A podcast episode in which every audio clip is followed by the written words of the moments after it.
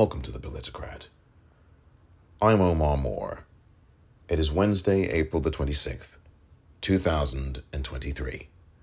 On this edition of the Politicrat, Diane Abbott, the Labour MP, makes comments that get her into hot water and a suspension from the Labour Party in the United Kingdom. I'll talk about this and explain and analyze and I'll also give my view on Diane Abbott and what she said. Plus, President Joe Biden launches his re election bid. I'll play you the audio, plus, I'll be talking about voting and about what we need to do ahead of the 2024 presidential election here in the United States. All of that coming up next.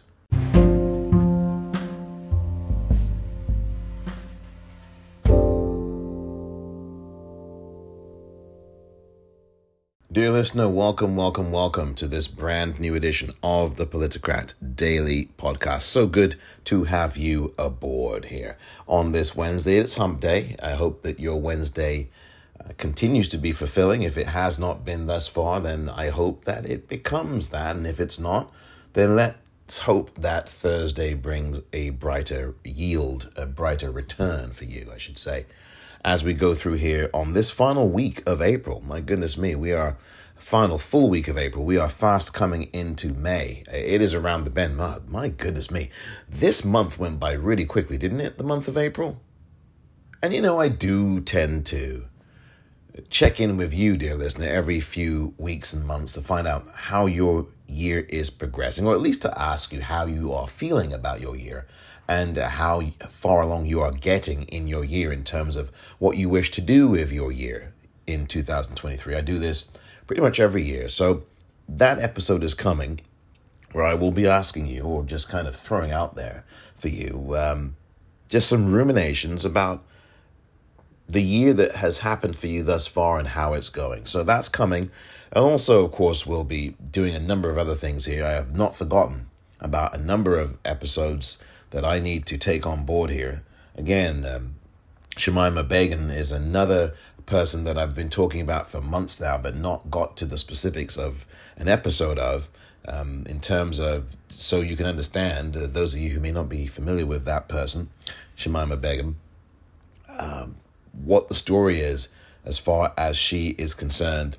And I will get to that um, down the road here and a few other things as well. Civics lesson in terms of what we need to be doing and, and understanding how the states are going, what's going on in these states across the country. Because as we go through here in 2023 and get ready for the 2024 presidential election next year, we need to know about what's going on in these states, what kinds of things are happening, what the Republicans are doing to undermine the so called democracy that we've got and how Democrats are doing and what they are doing to counter that, and also what they're doing proactively. Because I don't want to sit here and, and, give you this impression that Democrats just react to what Republicans do. The Democrats in this country, in a lot of states, and of course on the federal level, are doing a lot of things proactively that aren't getting attention. And also, as I've talked about, and I'm sure you know, dear listener, Democrats can sometimes be the worst messengers or messages of their own great accomplishments. And I think that the Biden administration, for example, on the federal level, are improving their skills around that. They are uh, improving. But we need this not just on the federal level, we need improvement everywhere. And that means better PR. It means people who have a really good eye for doing these campaigns. And it just means ways of getting to people rather than just putting ads on digital platforms. Again, I've talked about this ad infinitum. You need to get to the people, you need to actually be on the ground. And that's why, and I'll get to this later, I think, um, that's why you need to be supporting groups like Black Voters Matter. They are the organization, and there are others, but I think of them because I really do like what they do, who are on the ground year round. That, that rhymes. On the ground year round. Year round on the ground. That's Black Voters Matter.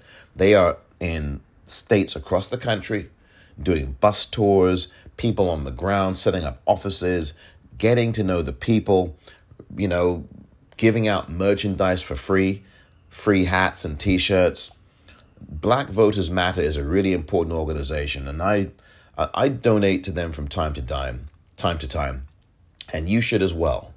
Black Voters Matter, Black Voters Matter Fund, F-U-N-D dot O-R-G. That's where you need to go to, dear listener. Black Voters Matter Fund dot O-R-G. You need to go there now and donate some money to an organization that does phenomenal work. They work harder than I think anybody else in terms of getting people out to vote. They spend so much time. They're not the nonprofit organization that spends so much time on the ground across the country turning out voters. And you really need to understand that that's where elections get won and lost. They don't get won and lost on messaging so much, although it is important to tell people what you've done.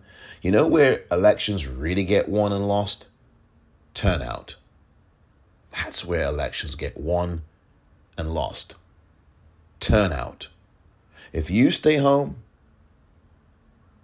it's more than likely that the political party that more often than not champions what you support and what benefits you are likely to lose. It's more often than not that they end up losing. But if you get out and vote, and if you tell your friends to get out and vote, and there's a big turnout, more often than not, you're going to win. You're going to win these things. It comes down to turnout. And the engine behind turnout are organizations like Black Voters Matter. So please, dear listener, donate now to Black Voters Matter Fund, F U N D, dot O-R-G, Black Voters Matter Fund, dot O-R-G. Thank you. I just thought it was important to say that, and I will be saying that again uh, on a number of occasions here between now and the end of this year and into next year. We need to have voter turnout. And the Democratic Party and then the Republican Party, definitely for that matter, as well. You know, they're not, that's not necessarily their focus. Optimally, they want people to turn out to vote. But there have been many instances in the past with the Democrats, for example, where you have these outside organizations, so to speak, Voto Latino and all these other organizations, the work that Chuck Rocha has done and I had him on this podcast a few years ago now. Um, all this kind of work that they've done, and the Democrats and President Biden, or Joe Biden at that point, um, they weren't really receptive or interested in, in it. You know, they didn't want to, you know, do that. So these organizations work independently of the Democratic Party. You know, they're doing the, they're doing all the heavy lifting.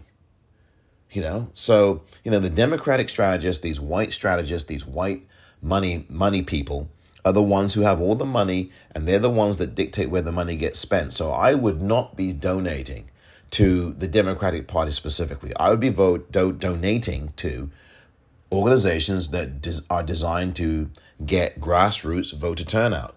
Literally get out there on the streets and register people to vote. That is where the election gets won or lost and all this money and throwing it at TV ads where today's younger generation doesn't watch television. Okay? So all of this wasted money. And a lot of this is about the politics of the money and the control of making sure that money gets into the coffers of the uh, folks who are running these campaigns. You know, these white male strategists who have the money and they throw this amount here, and this amount there. They keep a little bit themselves, maybe. Who freaking well knows, right? And it's all about determining which candidate should go where and what money is going to be spent where. And can Cheri Beasley, the black female candidate who ran for Senate in North Carolina last year for the U.S. Senate, can she not go to that black neighborhood? We're not going to give you money to go there. We're not going to spend money there on you. In fact, in fact, the National Party is not going to do that either. You need to go here, here, and here. Ignore the black folk. And that's what happened with Cheri Beasley. She didn't go to these major black metropolises in North Carolina that would have given her a win. And she lost by, I think, 200,000 votes or um, 60,000 votes. I forget. She's lost two elections by really small margins. Now, I forget how many she lost by with the Senate race, but the fact is is that she listened to the white consultants that told her, "Oh, don't go to these black areas." In North Carolina of all places. And so the black candidate then is held hostage by the white money man or, or money woman for that matter. And so this is why this is so important. Why you have to donate to the voting organizations like Black Voters Matter. These are people who do the work on the ground to get people registered to vote and get them to turn out to vote. Anyway, that's what I want to say about that to start off with. I'm going to take a break now, dear listener. I'm going to come back with Diane Abbott. Now, I'll tell you about who Diane Abbott is for those of you who are not sure, dear listener, that might be you. If you're not clear on who Diane Abbott is, I'm going to, as best I can after the break, tell you who Diane Abbott is and then talk about the hot water that she finds herself in. And I will also talk about what she said, and I will give you my view on what she said and this thing surrounding that. And I'll talk about the Labour Party in the United Kingdom, and I'll also talk about some of the other things in terms of the reaction to Diane Abbott and all of that. This is going to be something you really want to listen to. So stick here, stay tuned. I'll be right back.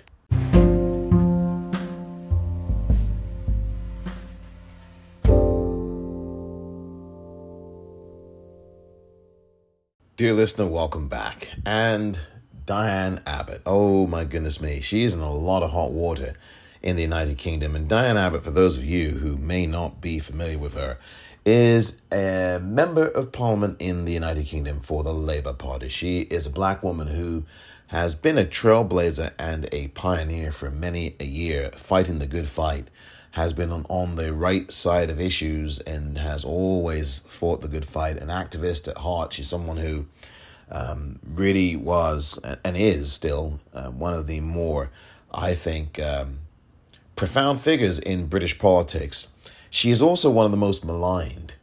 She is also one of the most abused. In fact, there have been many a study and many a survey done, and documentation of this has been done that shows that Diane Abbott, of all 630 some odd MPs in the United Kingdom, members of parliament, she is the most racially abused. She is the one that's most gets the most misogynistic abuse as well.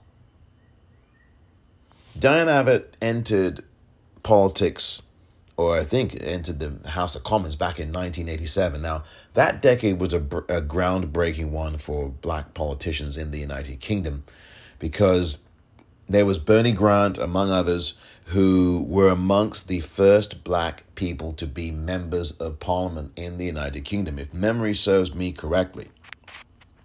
And she was amongst that group of people who came in and ushered in this, if you will, a, a black wave, if you will, of politicians who came in and really shook up things to a degree in the House of Commons in Westminster. Bernie Grant was such an influential figure as well, black man who came through um, in the United States, in the United Kingdom. He was a Labour Party politician. He came in in 1987 as well, and that was like I said, that was around the time. Uh, he passed away at a very young age, by the way, Bernie Grant. It's unbelievable. She, he was only 56 years of age when he passed away. It's just hard to believe that, isn't it? Good Jesus Lord.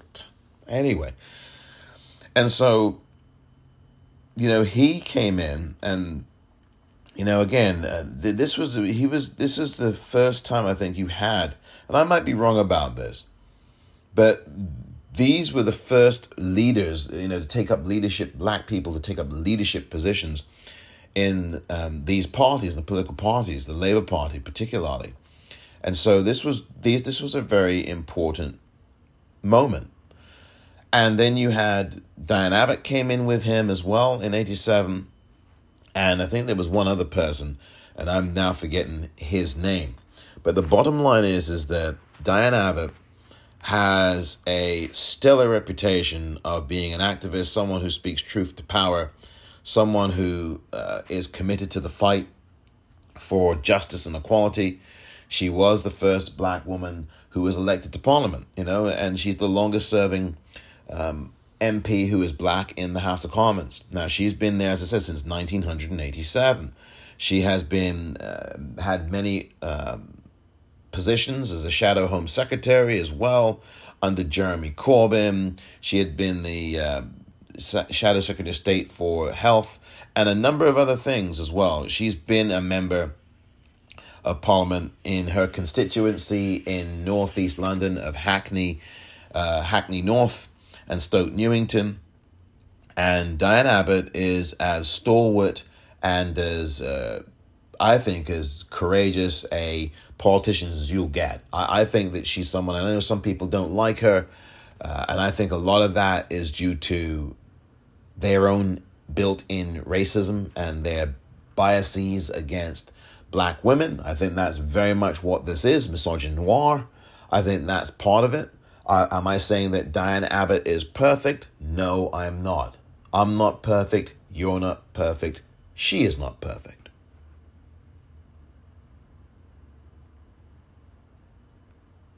What I'm saying here is that Diane Abbott is somebody who I would say, and I hate to use left and right and all these labels, really, um, she's someone who fights the good fight. If you want to get into labels, she would be on the furthest, on the further, more left, on the left side of the Labour Party. That's where Diane Abbott sits, right?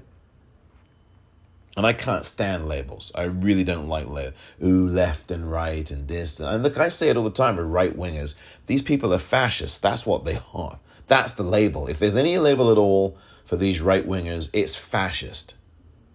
That's the label. That's that's what they actually are. I wouldn't even call it a label at that point. It's this is what these people do, right? They behave in a fascist way. They want to get rid of your rights. They're attacking trans people now, and then it's going to be you next.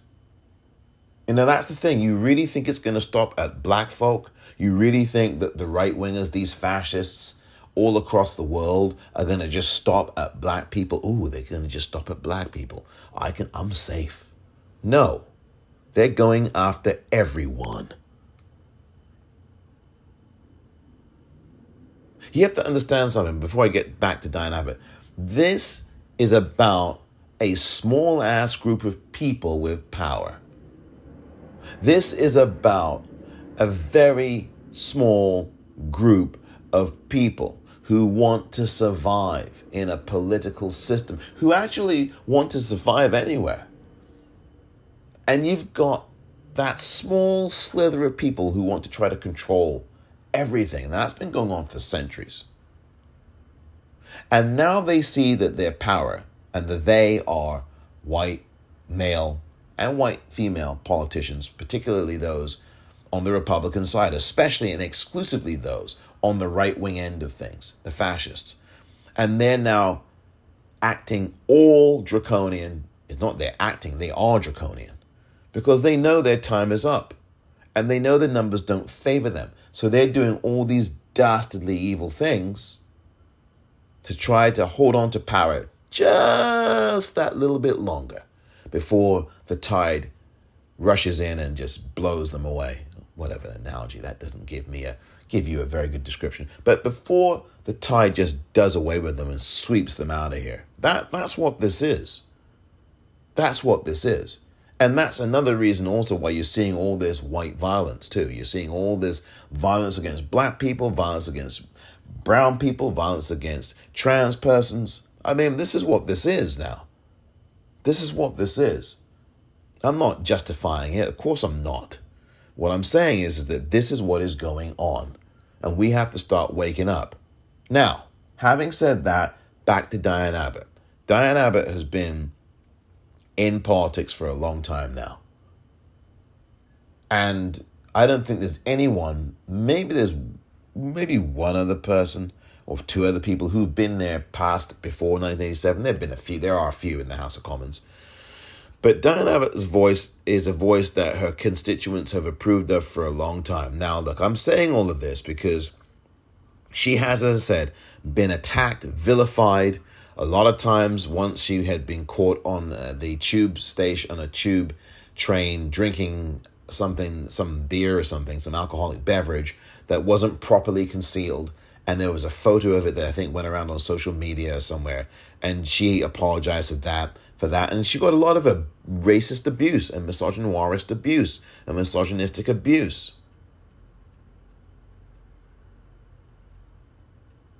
The news media in the United Kingdom doesn't like her, I don't think. Okay?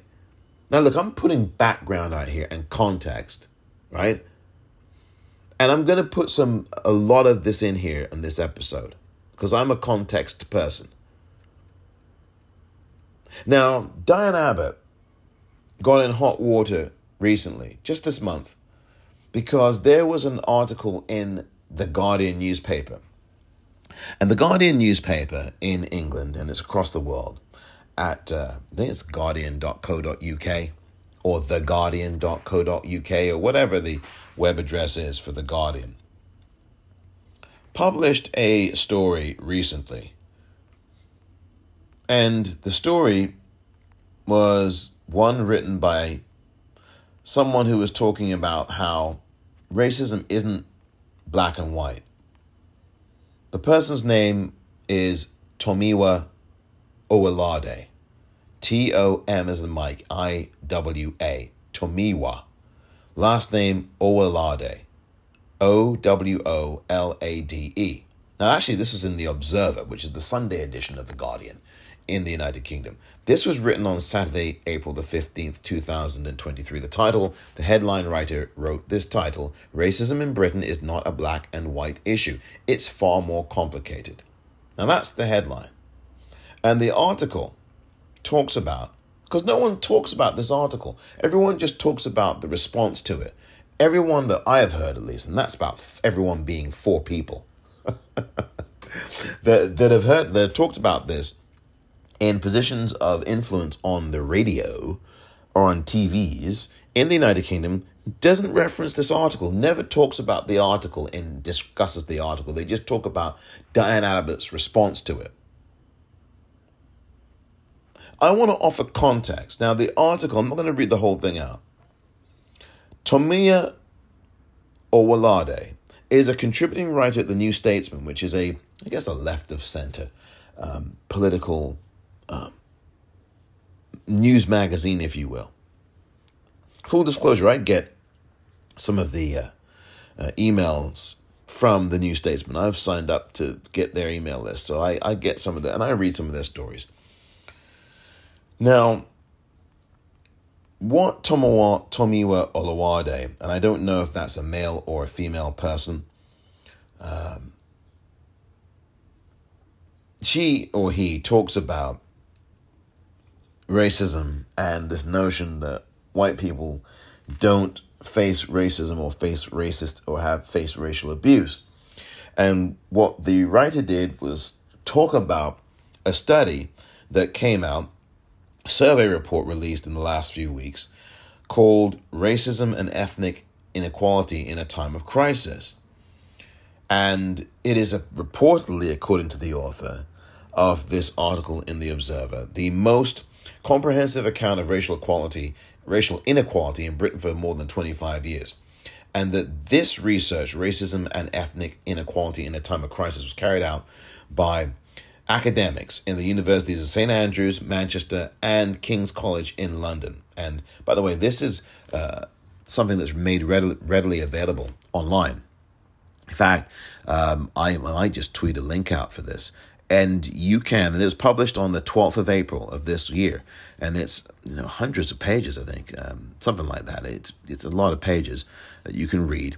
And it goes into all of this detail about experiences of racial discrimination, ethnic minorities.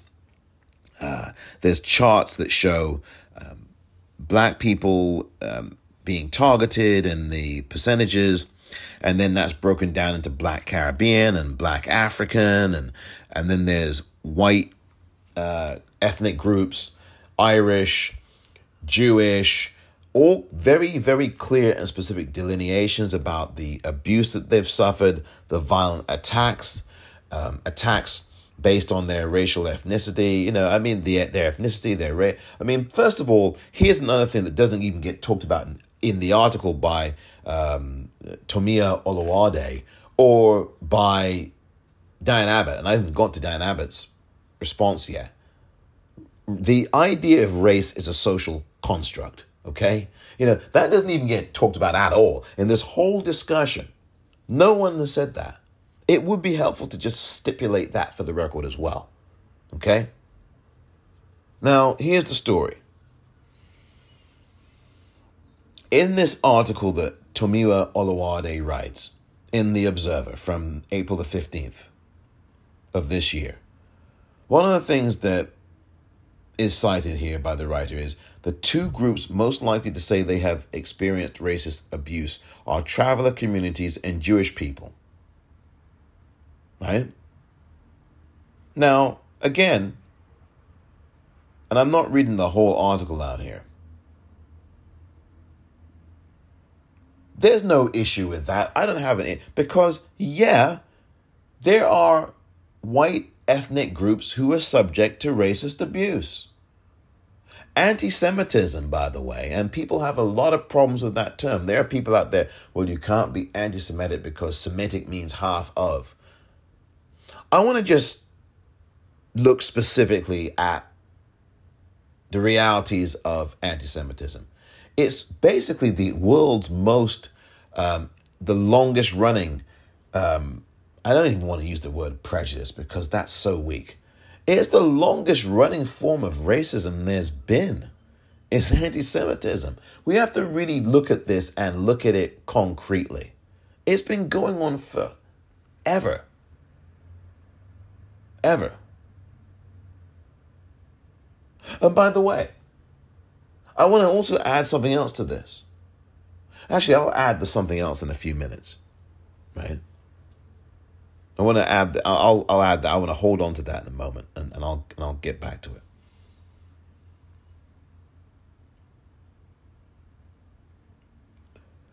If you are Irish and you are white, you can be subject to racist abuse. People forget about the signs that would go up in varying communities across the United States and the United Kingdom. No Irish, no blacks, no dogs allowed. That was an actual thing. That actually was something that was posted on signs in the United Kingdom, in the United States. You do know that that actually happened. You do know that, that there was discrimination against Irish people. There really was. That's not made up, right? You do know that there was also a potato famine that Irish people tried to escape from. You do know that, right? And people starved to death. Uh, you do know this. You do know that there's been this enduring war between Catholics and Protestants. And many of those Catholics are Irish people. And you do know that Irish people caught hell. I mean, let's be students of history for a second, okay? let's be students of history. yes, Irish people have caught hell. Yes, Jewish people, oh my goodness, don't get me started. Uh, the, the Holocaust against Jewish people, uh, hello. Hello? 12 million people were killed by Hitler and the Nazis in Germany. 12 million. 6 million people out of those 12 million were Jewish. Okay? Please. Let's not minimize anybody dare minimize what happened to Jewish people in Nazi Germany and across Europe with the Holocaust. You, you can't sit here and pretend, and I'm not saying, listen, I'm just laying the groundwork here for this. 12 million people, 6 million of them Jewish, some of them black, some of them gay, some of them Catholic, right? So all of these groups caught hell, and Jewish people really caught hell. I'm not minimizing anyone else. Six million people killed out of those 12 million were Jewish people. Hitler had a, I mean, years long campaign of demonizing Jewish people. Relentlessly, he turned an entire country into hating and killing Jewish people. A country that would also attack gay people, black people, brown people, Catholic people. You have to really understand the history.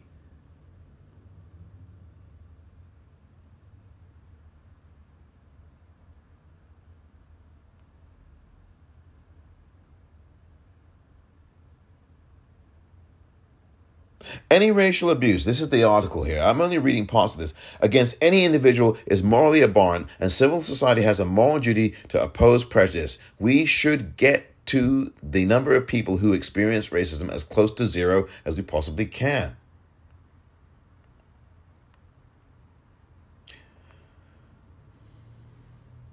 Then there's mention of the Casey report that continued to affirm the existence of institutional racism in the Metropolitan Police. Da da da da da. More than 60% of gypsy and traveler people reported that they had experienced some form of racist assault. More than 55% of Jewish people report the same. That's in this report, Racism and Ethnic Inequality in a Time of Crisis, that uh, the writer um, Tomiwa Omowale, oh my gosh, Owolade, I can't even now. I, I'm going to just say T.O. The, the writer T.O expresses here. Black Caribbean people, for instance, are more likely to than black African people to say they have experienced racism. Nearly 50% for black Caribbean people and more than 30% for black African people. Now, listen, this is not a surprise to me, okay? Because Sidney Poitier talked about this as someone who was coming from a Caribbean nation, right? In a way, the Bahamas. Well, you know, it, you know, is he was coming from not the United States, but he was coming from the Bahamas. He was born in Miami, spent time lived in in on Cat Island in the Bahamas. And when he came to the US, he as an older man, he was didn't understand what all this what was this race? What's racism? What is that? Because on Cat Island there wasn't any of this kind of stuff going on.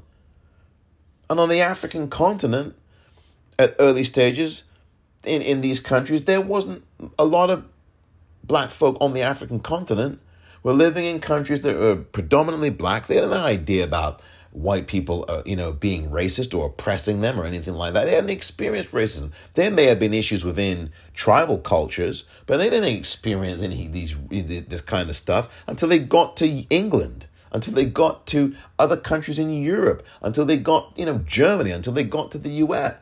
US. I mean, that's not a shocking surprise. That's not a shock. Then there's a graph in this article. More than a third of the people from ethnic and religious minorities have experienced some form of racist assault. Percentage experiencing racist insults, property damage, or physical attacks prior to the pandemic. Gypsy traveler communities. Now, again, I don't like that term gypsy. Traveler communities, right? The, I mean, these are people, I guess, who could be refugees, traveler. I mean, there's all kinds of ways to describe that, and I can give you a definition of what a traveler is, right? Because I think it's good to define these things before we uh, you know, j- jump into these conversations. I think definitions are important. I think they are, right? So that we understand what it is we're talking about. I'm a big fan of that. And really, it's, it, and again, it's, and I was going to say, it's like nomads. Travelers are like nomads. That's really what they are. And typically so called ethnic minorities, right? These nomadic people who are from some kind of ethnic group, whichever they might be. They might be refugees, as I, you know, they might be people that you know Nigel Farage uses in a poster called Breaking Point, and then then tries to scare white people who are fragile and scared of anything that doesn't look anyone that doesn't look like them. Breaking point, oh my god, these olive skinned people are coming in to take over your job. And you fall for it.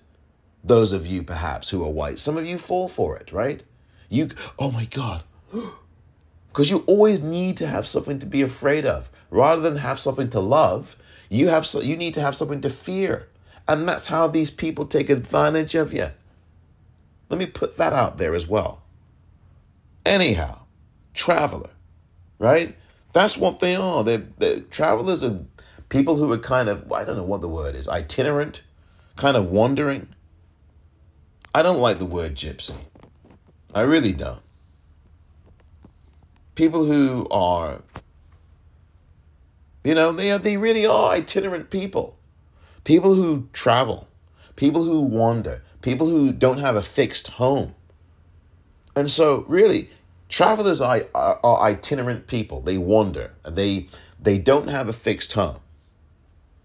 So it is someone from that particular group who, according to this report and this survey that was done from the Evidence for Equality National Survey, that shows that travelers, more than 60% of them have experienced racist insults, property damage, or physical attacks prior to the pandemic.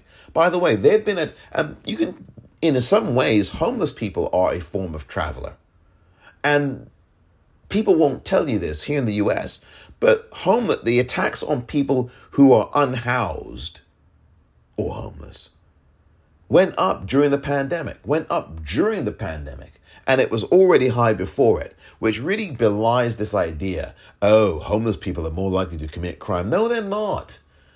Homeless people or unhoused people in the United States, for example, commit less than 5% of the violent crime that there is. And yet there's this hysteria. Ooh, and I don't like that word either. There's all this rigmarole and brouhaha about homeless people or unhoused people committing all this violent crime. And it's a lie. They commit less than 5% of the violent crime in the country. I mean, it's just such a, it's just nonsense that people get seduced by all this fear because fear is powerful. Now, context, right, is important. It should be important to you. It's definitely important to me. Travelers, by the way, can be black, they can be white, they can be brown, they can be Asian, they can be anyone who fits the description. They can be political refugees. They can be anyone, okay?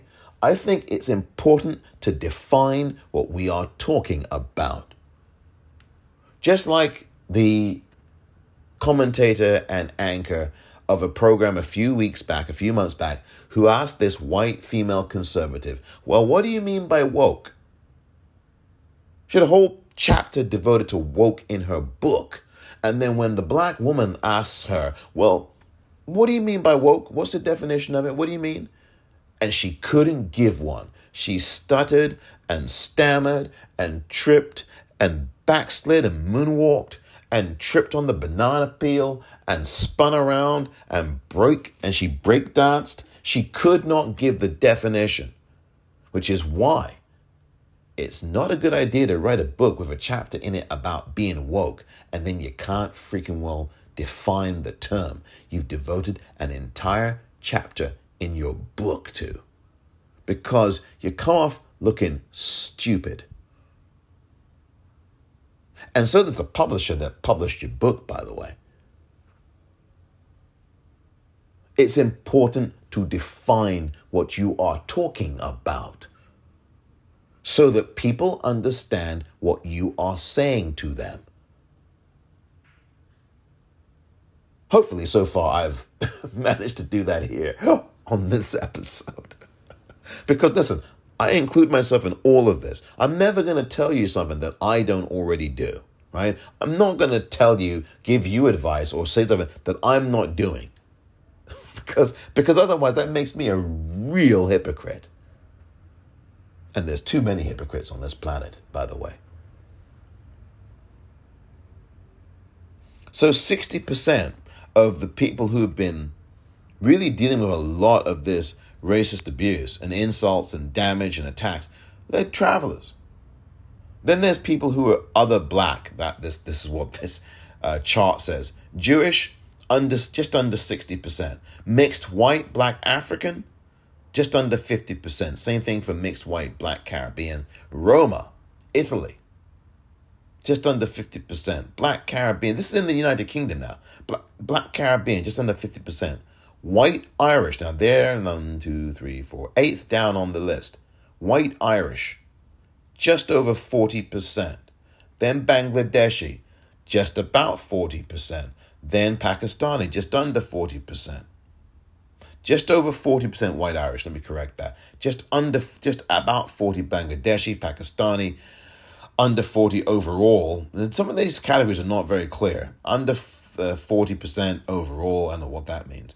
Black African, under 40%. Indian, under 40%. Other mixed multiple under I see these things need to be delineated and explained. Indian, as I said, under 40%. Chinese, just over 30%.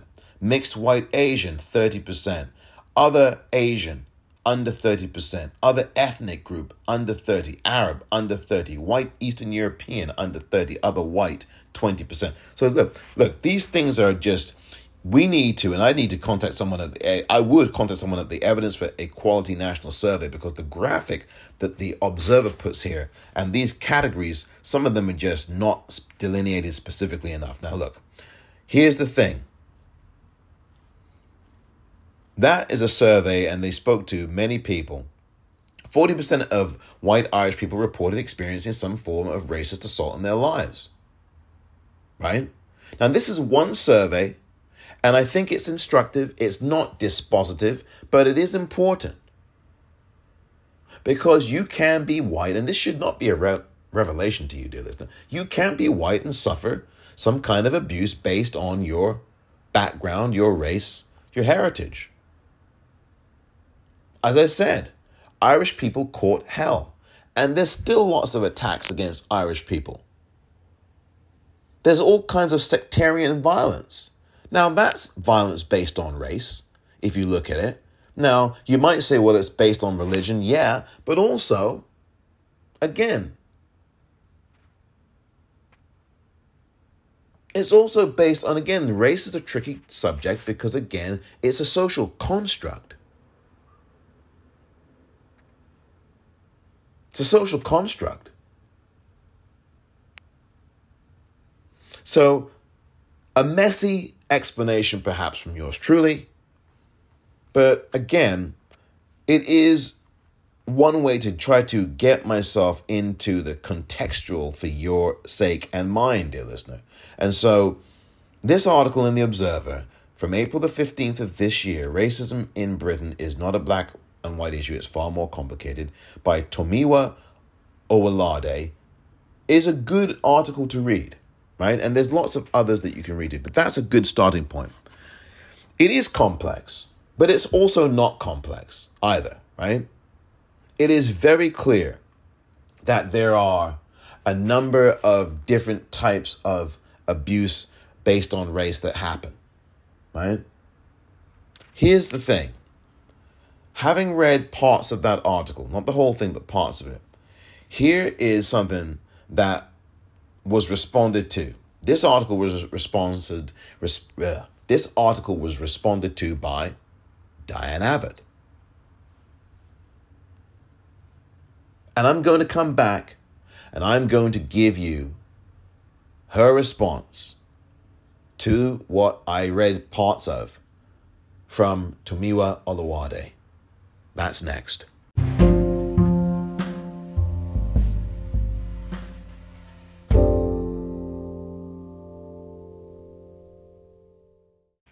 Doesn't happen like we think it does. No one rolls the tanks. No armies meet in pitched battle. It happens quietly, little by little. And because so many think it can't happen, it does happen. Little by little, the rules change. It doesn't seem shocking or sudden. And that's the point. Fewer places to vote, longer lines. Don't worry, they say. We're just improving the system. They hope we won't notice the rules are changing because they lost the last election. They hope we just won't care enough to stop them. They believe they can take America away from us, and we won't even notice. We know who they are. We know what they want. The question is, who are we? Do we let them get away with it, or do we fight? Democracy is on the ballot. Vote while your vote still counts. The Lincoln Project is responsible for the content of this advertising.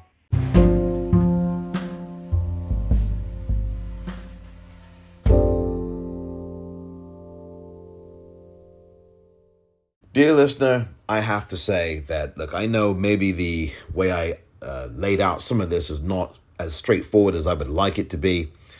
But the bottom line is that you take away from what I said over the last half hour is Tomiwa Oluwade's article. The thrust of that article, without reading the whole thing, and I did read parts of it, is that there are lots of different groups of people in the United Kingdom, in Britain, who suffer all different thought, forms of racist abuse based on their heritage, based on their ethnicity. There are white ethnics in this country, in the world, who do suffer abuse based on their ethnicity, whether it's Jewish people, whether it's white Irish, whether it is white Italian. What do you think happened to the Italians when they were coming over and they were called what? I'm not going to use the word because of a W, right? And that was a demeaning and is a demeaning thing about, to be said, a demeaning thing that is said about Italians. Here's the thing I'm going to get to now. And I'm going to get to this because I want to explain. Remember, in the last half hour, I said there's something I really wanted to get to when I was talking about the persecution of Jewish people and the attacks on Jewish people, the extermination of six million Jewish people in Nazi Germany and across Europe in camps, in Auschwitz, in in in these Birkenwald, in all these camps, right? And there are also six million other people, whether they were black people, whether they were brown people, whether they were gay people, whether they were Catholics, who also were killed. And so we have to look at the history. You can't be making. Look, here's what I'm going to get to. I'm going to get now to the response by Diane Abbott. Diane Abbott, the Diane Abbott, who's been in the House of Commons in Westminster in London since 1987 as a member of Parliament, a member of the Labour Party, wrote this in response to Tomiwa Owolade's article. Now, the headline here from The Guardian is Racism is Black and White. That's the headline for this letter from Diane Abbott. And I'm going to read the letter now. Tomiwa Owolade claims that Irish, Jewish, and traveler people all suffer from, quote, racism, end quote. Racism in Britain is not a black and white issue, it's far more complicated. Comment. That's the reference back to the article from Tomiwa Owolade. They undoubtedly, this is Diane Abbott talking now, referring to the Irish, Jewish, and traveler people. They undoubtedly experience prejudice. This is similar to racism, and the two words are often used as if they are interchangeable. Now, what Diane Abbott's saying there is that the words racism and prejudice are used interchangeably often.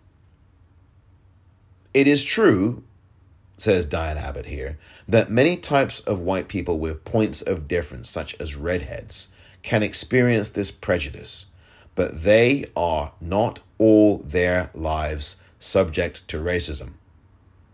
In pre civil rights America, Irish people, Jewish people, and travelers were not required to sit at the back of the bus.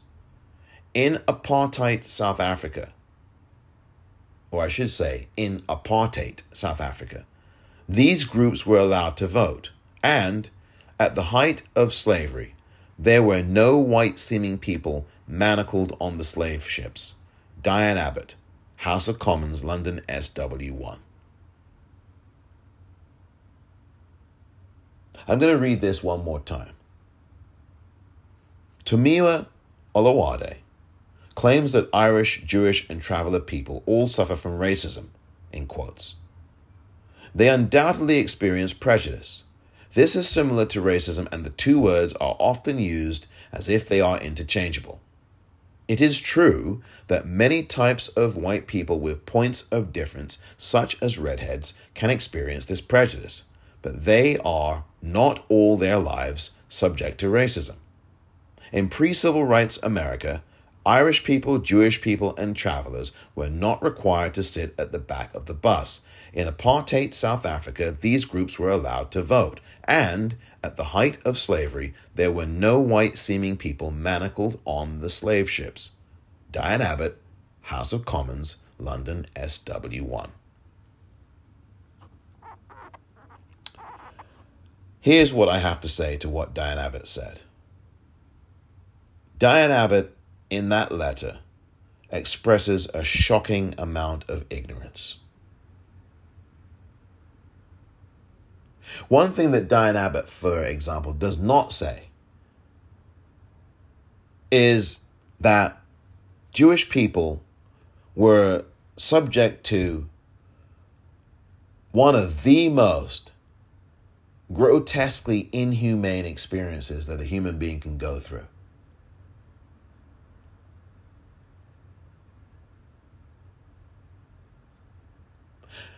Jewish people were eradicated from the planet, basically, in the Holocaust. Do you know what the percentage of the population of Jewish since since the United States was mentioned? Do you know what the percentage of the population of Jewish people is in the United States? Do you know? 2%. 2%. Jewish people in the United States make up 2% of the entire population of the United States of America. 2%.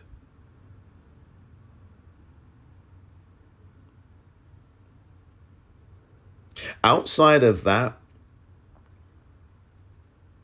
many Jewish people are and can be found in Israel and can be found in various European countries. But in this, and all over the world for that matter, but in this country here, 2%. That's one thing you should keep in your mind as well.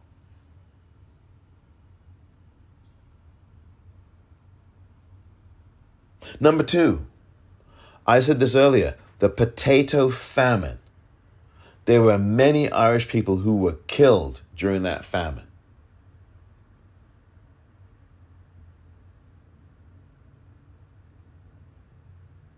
The wars between the Protestants and the Catholics.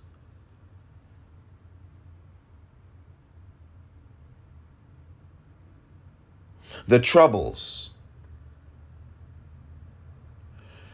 You have to have a historical framework, and it's absolutely foolish at best for Diane Abbott to write something that's so irresponsible and so ignorant. It's ignorant. This isn't about prejudice.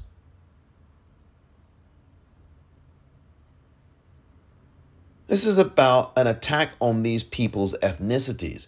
Prejudice is when you prejudge something and you prefer one thing to another. There's prejudice and there's preference and there's racism. And there's two freaking complete different things between all those things. One is a system, racism, and the other two are things that human beings do that happen as a natural course. Racism is a freaking unnatural thing, it's systemic. It's about power and control over groups of people based on what they look like or who they are, right? So if an Irish person gets abused, they're being abused based on who they are. Especially when you're talking in the context of England and Ireland. Oh my God. The author Tomia Owolade was talking about in the United Kingdom in Britain, where racism in Britain is not a black and white issue, it's far more complicated. And Diane Abbott is applying everything that happened to Irish and Jewish and traveler people to the things that happened in the systems of racism against black people. And it's the comparison that's the problem. That's where I see a lot of fault with what Diane Abbott wrote. It was ignorant, it was foolish, it was not smart. It wasn't. And Diane Abbott has apologized. I'll read her apology out in a moment. It just was not it was ill informed. And every now and again, you can be surprised by people who have a profound amount of ignorance and they can be in positions of power. We've seen this with Republicans, we've seen this with some Democrats, we've seen this, Lord knows, in the United Kingdom, we've seen it with conservative politicians. Some of them are the most dumbest people, and they're in positions of power. Power does not require you to be a smart person. That's for sure. You know, there aren't too many Machiavellis in power. There are some. One of them is Michael Gove. That is someone who is a Machiavellian figure. He studied uh, The Prince. He studied The Prince. He definitely studied that book. And I don't care for Michael Gove, but one thing I do respect about him is that he knows how to play that ruthless game of politics. And he is someone you'd want on your side to be the most ruthless ass politician that you could have. You'd want him on your side. But when he's on the opposite side to you or the side that threatens your interests, you don't want him anywhere near you. You can't stand him. That's Michael Gove. He's been in politics for a long time. He knows how to do that.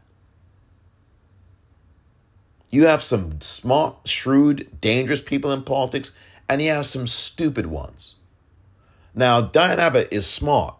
She just stepped in it. I shouldn't say just. She stepped in it with this comment. There's no question about that.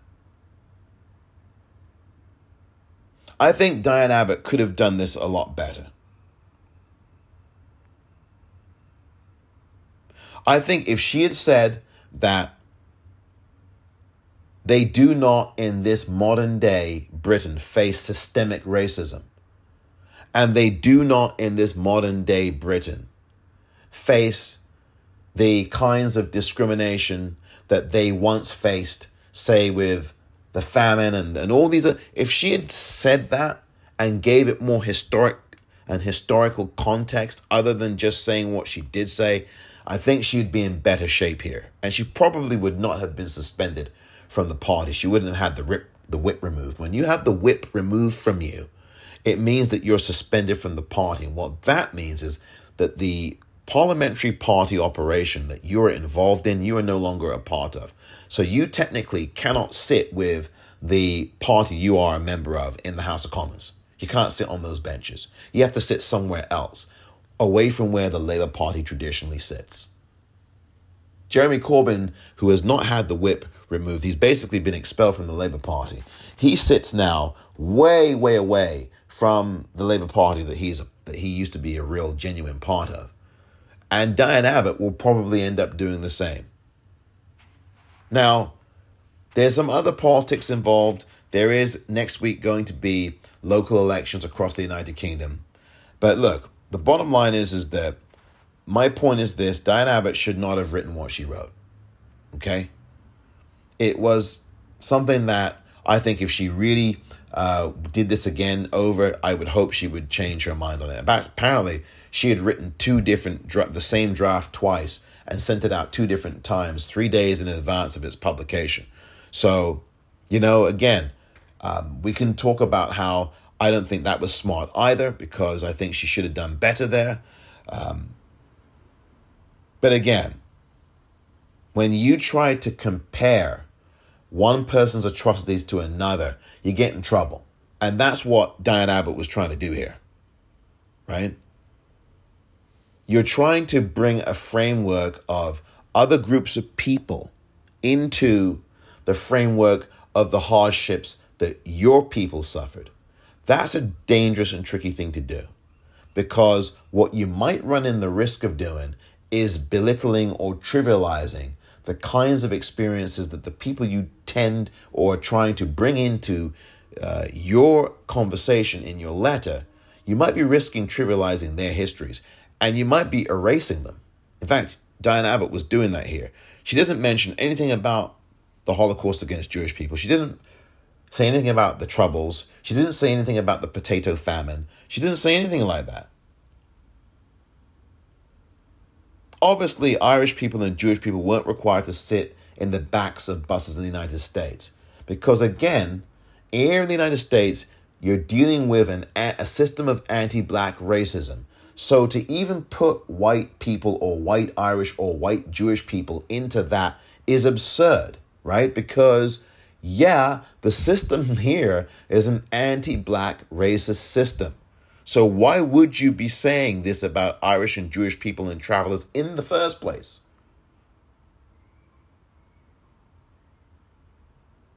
It's true that they weren't required to sit in the back of the bus.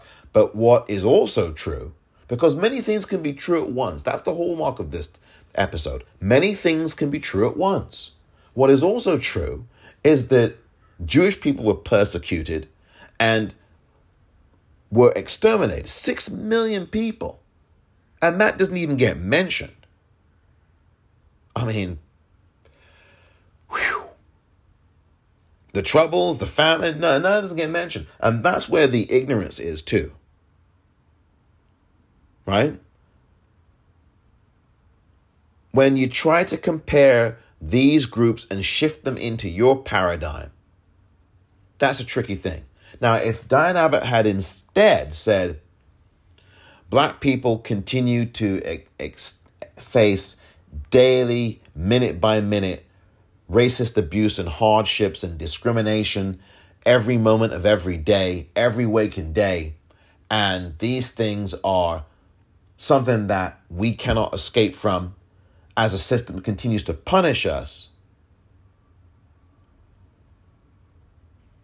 daily while the other groups that were spoken about face all kinds of hardships, but they don't face the continuing minute by minute, daily racist abuse and racist discrimination that we do. If she wanted to go there even, I would I would go with that and she'd be correct, obviously. If Diane Abbott wanted to say that black people in the United Kingdom and the United States face police brutality every day. We've lost so many people, and that's not something that Jewish people and Irish people typically have to worry about, and travelers don't typically have to worry about those kinds of issues. Black women suffer maternal death four times more than any group of white women does. Right? If Diane Abbott said those kinds of things in that letter, boom. Boom.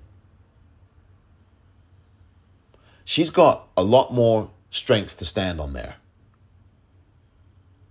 If Diane Abbott says, yes, we have to acknowledge the, the, the truth that lots of different groups are subject to violence, and often it is due to their race or ethnicity. And some of these groups are white, some of these groups are travelers, and certainly we need to have an have the have this addressed and confronted and we must also make sure that the continuing racist attacks on black people and the systemic racism against black people must be ended. We must all make sure that happens. Now, if she wrote that, no problem. If she had wrote that racism is something that is an evil, that anti-black racism is very devastating, it's pervasive, it it reaches into every core and tentacle of our lives.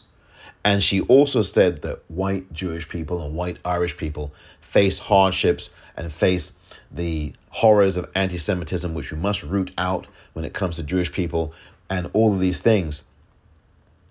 And they face these kinds of challenges, and we must end those.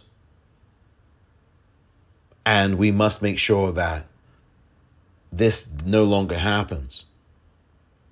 That's another story. But this trying to minimize other people's pain is a real problem. And this kind of comparing stuff is a real problem. There's no question that black people, we as black folk, have suffered so much abuse and horror. And the racist system against us is enduring. And it continues. And we suffer the most in that regard from the pervasive racism. There's a question about that. No question about that. Every day of our lives. And if Diane Abbott had written that, yeah, no problem with that. But you can't write stuff like this and try to say that this is just prejudice that goes on with what happens with white Jewish people, Jewish people. You just you can't. You you're gonna get yourself in trouble. You're gonna get yourself in trouble. So that's my take on it. Diane Abbott was wrong. I, I think that um, she won't make that mistake again. I'm pretty confident of that. And I'm going to read you her apology. I am writing regarding my letter that was recently published in The Observer. I wish to wholly and unreservedly withdraw my remarks and disassociate myself from them. The errors arose in an initial draft being sent, but there is no excuse, and I wish to apologize for any anguish caused. Racism takes many forms, and it is completely undeniable that Jewish people have suffered its monstrous effects, as have Irish people, travelers, and many others. Once again, I would like to apologize publicly for the remarks and any distress caused as a result of them. Now, I think that apology, for me, I've got no problem with that apology. I, I think it's a genuine apology. I know some people don't. I, I mean, I think the reason why some of them don't is because they look at what I said earlier about the two drafts being sent of the exact same thing three days in advance, meaning that she had enough time to, to reflect on this. But the bottom line is, is that I think the apology, as I just read out, is sincere. And I think she re- reflect it reflects an understanding. She understands that Jewish people have suffered. I don't think there's anyone on this planet. Eh, well, actually, there are people on this planet who pretend that the Holocaust never happened, right? And I've done episodes on this podcast making it very clear to remind people that not only did the Holocaust happen, in addition to that, there are still attacks on Jewish people to this day. That has not stopped. Anti Semitism is on the rise, man. It's on the freaking rise in this country, in the United States, in the United Kingdom, all over the place. All over the place, across Europe, for God's sakes. All over the place. You got black folk trafficking in this garbage too. And I criticized Whoopi Goldberg last year vociferously about this. I'm not here just sitting down and, and talking about one. I talk about all of this. And where our people have done things, I'm going to speak about it. And where white folk and other people have done it, I'm going to talk about it. I think that Diane Abbott, I think, gave a sincere apology.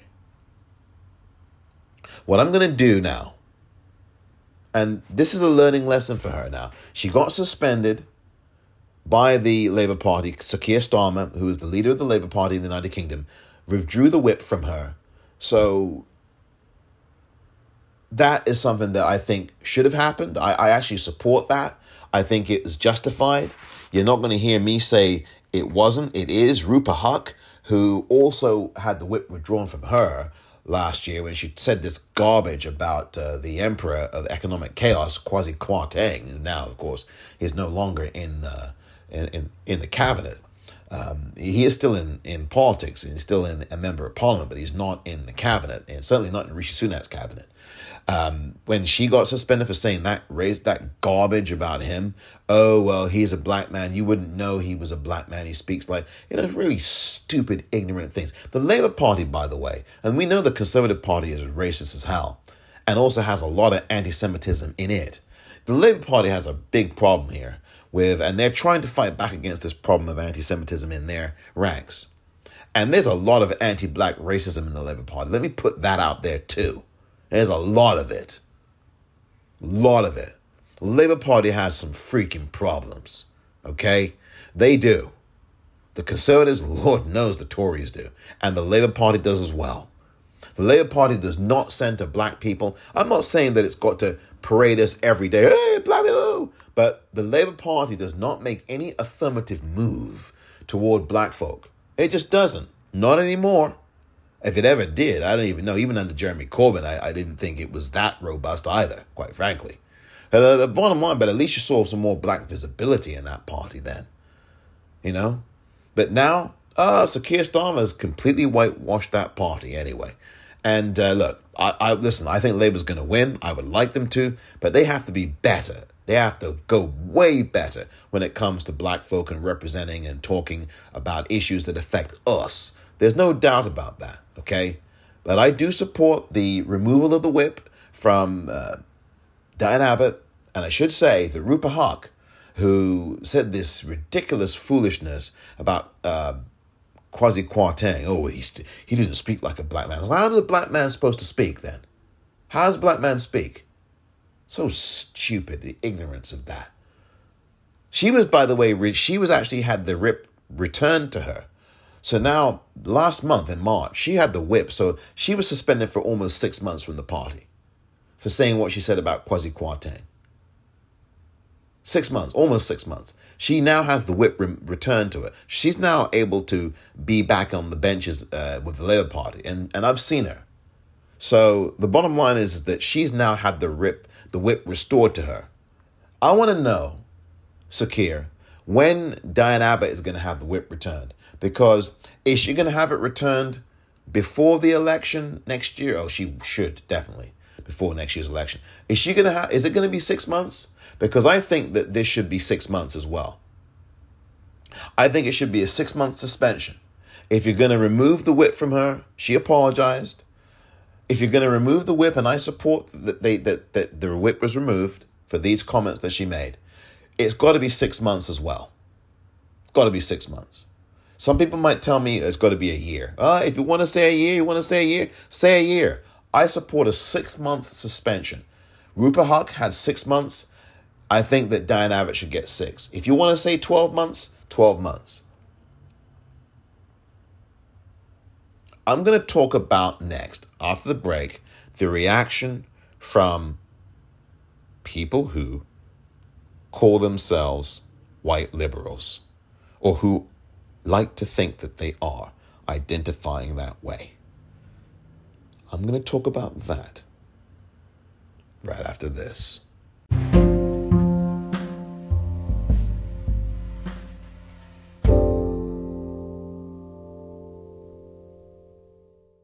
Welcome back. I want to just say one other thing here, postscript, because there was a report back in 1997 by the Commission for Racial Equality in the United Kingdom that talked about the invisibility of the Irish in Britain. And here's something that I need to read to you. Unlike the other large scale labor migrations to Britain, principally from the Indian subcontinent and the Caribbean. Irish migration, if considered at all, is treated as if it was some sort of national, natural occurrence. There is little acknowledgement that Irish people might have experiences or be subject to practices which are based on ethnic differentiation or racist discrimination. The Irish are excluded from consideration in these terms because they are white and the dominant paradigm for understanding racism in Britain is constructed on the basis of a black white dichotomy. Dear listener, this is why I keep saying race is a social construct, and that's problematic. This exclusion of the Irish whenever issues of differential ethnic access to scarce resources is discussed is a dominant theme in the reports of every Irish welfare and advice agency in the country. Every agency records, either in its annual reports or in special research reports, the monumental task it faces in trying to persuade funding authorities of specific Irish needs in service provision and of the necessity of earmarking resources accordingly. As a result of these difficulties, over 20 Irish organizations systemically lobbied the Commission for Racial Equality from the late 1980s onwards about Irish issues. The case these groups made to the CRE is that the Irish should be included in ethnic monitoring. There should be an Irish category in the ethnic question in the census, and that there was a need for research about the ways in which the processes and practices of racism and discrimination impact on Irish people in Britain. This is this is from the Commission for Racial Equality, and I almost forgot to say this before. 287 page report from 1987. It's available online, just like this other report I talked about earlier called Racism and Ethnic Inequality in a Time of Crisis. And that is the problem again and the bottom line is is that when you focus race exclusively as a black white issue, and first of all, this construct of race is an artificial one. Artificial. It was brought forth by white men, and they used that to leverage power as an instrumentality of power. You're black, you're white. And this is what this was. And then, as white men, they said, well, we're the superior group. And they used that as a basis to dominate and control so that they would stay in power. That's what this is about power. And so all these freaking categories were invented. Remember earlier I talked about how I don't like labels and categories. We all use them in life. Guilty as charged. But the thing is, is that these are the ways people have power and gain power. They utilize power. They use these terms so as a means to control. That's what this is. And so when you set things up as black or white, you exclude a whole lot of other people. I've heard I, I've heard Asian people say this. What about us? We get discriminated against. I've heard some Jewish people say this too. I've heard some other people say that. What about us? And it's much more expansive than only black and only white. And the reason why it's been narrowed to black and white specifically is very deliberate. Because if you don't emphasize or talk about how Irish people have dis- been discriminated against, or how Jewish people have been, or all these other people, you know what happens? When you start to when you start to emphasize that and talk about it more, then more people are awakened to the fact that, damn, we're all being discriminated against here. Who's doing the discriminating against us? Oh, it's that lot with all the money up there who have all the power. That group of white men who do. And they're screwing over all of us to keep their fiefdom and their money. And so you don't, therefore, you now awaken a whole group of people, and maybe they might just band together to get rid of your power hungry ass. They might just band together to get rid of you and toss you off of this power trip that you're on. They might just want to do that. So let's narrow it to black and white only. And by using those two terms, we can just eliminate talking about a whole other group of other people. We can just use this broad blanket umbrella. That's what this is about. And again, as I said, I think Diane Abbott will and has certainly learned her from her mistake here.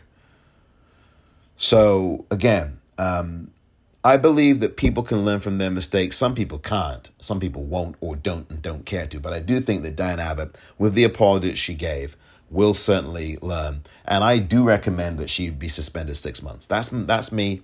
Uh, I will always tell you what I'm thinking about these things. Um, she apologized, but she still got to serve a six. I think it's got to be six months, and I don't think it should be any different from what Rupa Huq said or did. Rupa Huq has got the whip restored. I think in six months, I would I would expect and hope that Diane Abbott gets her the whip restored to her too. That's what I'm expecting, and Keir Starmer should be doing that. Now, that's where I stand on Diane Abbott.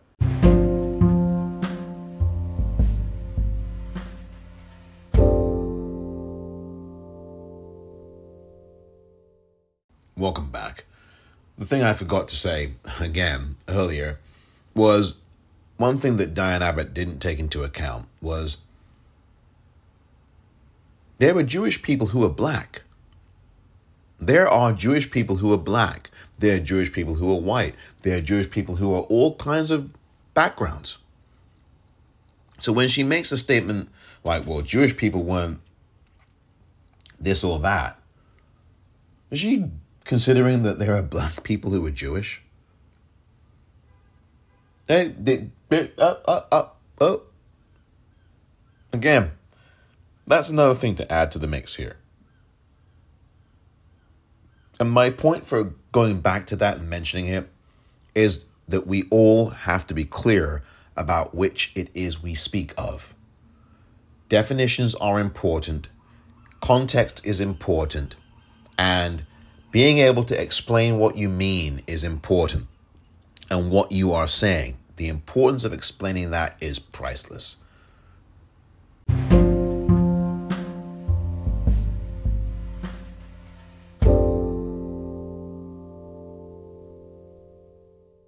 There are many whites who are trying to solve the problem, but you never see them going under the label of liberals. That that white person that you see calling himself a liberal is the most dangerous thing in the entire Western Hemisphere. He's the most deceitful. He's like a fox, and a fox is almost is always more dangerous in the forest than the wolf. You can see the wolf coming. You know what he's up to, but the fox will fool you. He comes at you with his mouth shaped in such a way that even though you see his teeth, you think he's smiling. and him for a friend. Yes, indeed, Malcolm, you said it correctly. You know, Malcolm X there in the 1960s. And again, the peril of the white liberal. Know, I, I, I'd say I start this way, dear listener, because again, I keep telling you, I don't like labels, you see. I don't like labels. Don't like them. Because again, calling yourself a liberal, I've talked about this so often. I really reject that term, liberal. What does it mean? I mean, we know what the dictionary definition of it is, dear listener, but what does it really mean? Why would you call yourself that if you're behaving differently from that? And so Malcolm X is saying, the white liberal's the worst. And I and listen, you might call yourself one, dear listener, but I, I happen to agree with Malcolm. i I'm not agreeing with him just because he said it. I'm agreeing with him because of my actual lived experience, dear listener. I'm not just agreeing with Malcolm X because he says those words so truthfully. I'm agreeing with him because that's my experience personally. I have dealt with some white people who claim to be liberal, and that they are the most racist ass people you can find on the planet. They would give people like fricking David Duke a run for their money. Seriously, they would give people like that piece of garbage who's been twice impeached and indicted a run for his money. They would give MTG a run for her money. And I've even talked about them on this podcast, dear listeners, recently as the last few weeks. You criticized First Lady Jill Biden. She's white, for the record, in case you didn't know.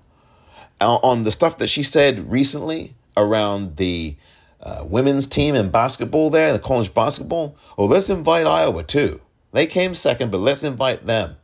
You criticize on that, and you find out real quick where white people stand with you. These so called white liberals I'm talking about. You'll find out real quick on social media where you stand with them. Right? All the while they're smiling and, like Malcolm said, very nice and loosey goosey and all of that. But then when you criticize, rightfully, a first lady who's wanting to invite the mostly white team of Iowa who finished second along to the White House, along with the black female, mostly black female basketball team of the LSU Tigers to the White House, who won the darn championship. Oh, but you know, let's invite the white group as well. You know, when you criticize that and point that out, oh, there's some white people, oh, oh, don't criticize the first lady. She can say what she wants. She can invite who she wants. These trolls, give me a break. And then you find out, and then you find out real quick, someone's saying to you things like, die mad, bro. Some silly juvenile jackass racist asshole. Pardon my French.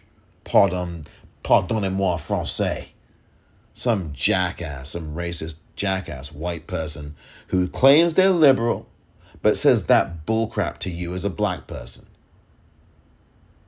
Tries to trample your experience, trample your view on something that hits home to you because it's about marginalizing black people. As I talked about with that comment from the First Lady, that's about marginalizing black people, trampling on black joy, not giving the black winner the due. I talked about this with the valedictorians and all that racist anti black racist bullcrap. Oh, the black person was valedictorian. Oh, let's have a white co valedictorian, even though that white person finished fifth in their class with the fifth best GPA. Let's make them co valedictorian. Always changing the friggin' rules when black people master the rules and break through every barrier. Oh, let's change the rules on them now. Shut up. So you get the idea. That was the tenor, right, of my of my response of my episode a few days ago. The episode of the my episode, yeah, the the episode of the Politicrat Daily podcast a few days ago, a few weeks ago, right? That's what that's what happened. That's what happened. So you find out where you stand with these white liberals. And in my personal life, I'm telling you, my experience personally, I have worked with some of these folks and they are disgusting. They're disgusting. I'm not even going to go into the stories. Uh, I'm not going to do it. And Malcolm's right. And I've had other white people agreeing with Malcolm. I would rather have someone show me where they're coming from than someone that's all smiling in your face and they say they like you and they respect you and yeah, you're saying the right things and I agree with you. And then these people, when you deal with them in other realms, whether it's finance, whether it's something like that, or you're criticizing a white Democratic politician, oh, now you find out where you stand and it's it's a it's based on this dishonesty and this racism that just comes right out from them when you take something that they do or say to task. And they get all defensive and then they say things like well i'm a good person. And for these people and for other white people too it's about wanting to be a good person and showing the world that you're good. I'm not like those white people. I'm a good white person. And that's your freaking problem right there. And that's also the problem fundamentally of a lot of these white liberals who I in my experience who who think that they're doing a good thing. They want to be seen as goody goody goody. You shouldn't want to be seen as a good person. You should be wanting to be seen as someone who actually cares and is doing the work. Not as a good person versus a bad person. This good versus bad, all these labels good versus bad, black versus. I mean, again, that's what a society that oppresses does. It sets up all these categories of hierarchy. Are you the good one or are you the bad one? Are you the good black person or are you a bad one? what does bad one mean? Well, you speak up for yourself and your people and you care about the issues that affect them. You're bad. You're the one that sits in the corner and doesn't say anything when black people are being abused and these white folk are abusing us and the power structure is anti black racist, and you sit in the corner and you go along with it. You're like Tim Scott. You're the good Negro. You're the good black person. God. Right? So this is how it goes. And so all of this is to say that there's been all these attacks on Diane Abbott now. Now, I'm not sitting here expecting that she's not going to get some blowback.